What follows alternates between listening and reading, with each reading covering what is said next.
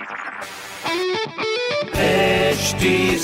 Cast आप सुन रहे हैं एच डी स्मार्ट कास्ट और ये है लाइव हिंदुस्तान प्रोडक्शन हाय, मैं हूँ फीवर आरजे शेबा और आप सुन रहे हैं लखनऊ स्मार्ट न्यूज़ और इस हफ़्ते मैं ही दूँगी अपने शहर लखनऊ की ज़रूरी खबर।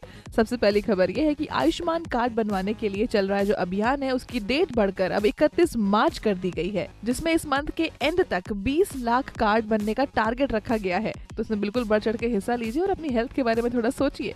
और दूसरी खबर ये है की दुधवा नेशनल पार्क ऐसी लखनऊ जू में आज आए हैं चार टाइगर कप्स जिनके लिए जू प्रशासन ने पूरी तैयारी भी कर ली। उनके हेल्थ चेकअप का भी पूरा ध्यान रखा जाएगा। तो जब मौका मिले तो कोविड के नॉर्म्स को फॉलो करते हुए देखने ज़रूर जाइएगा।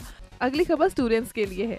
के के सी कॉलेज में एक अप्रैल से शुरू होने वाली है एंट्रेंस की प्रोसेस जिसके लिए स्टूडेंट्स कॉलेज की वेबसाइट www.jnpg.org.in पर लॉगिन करके अप्लाई कर सकते हैं।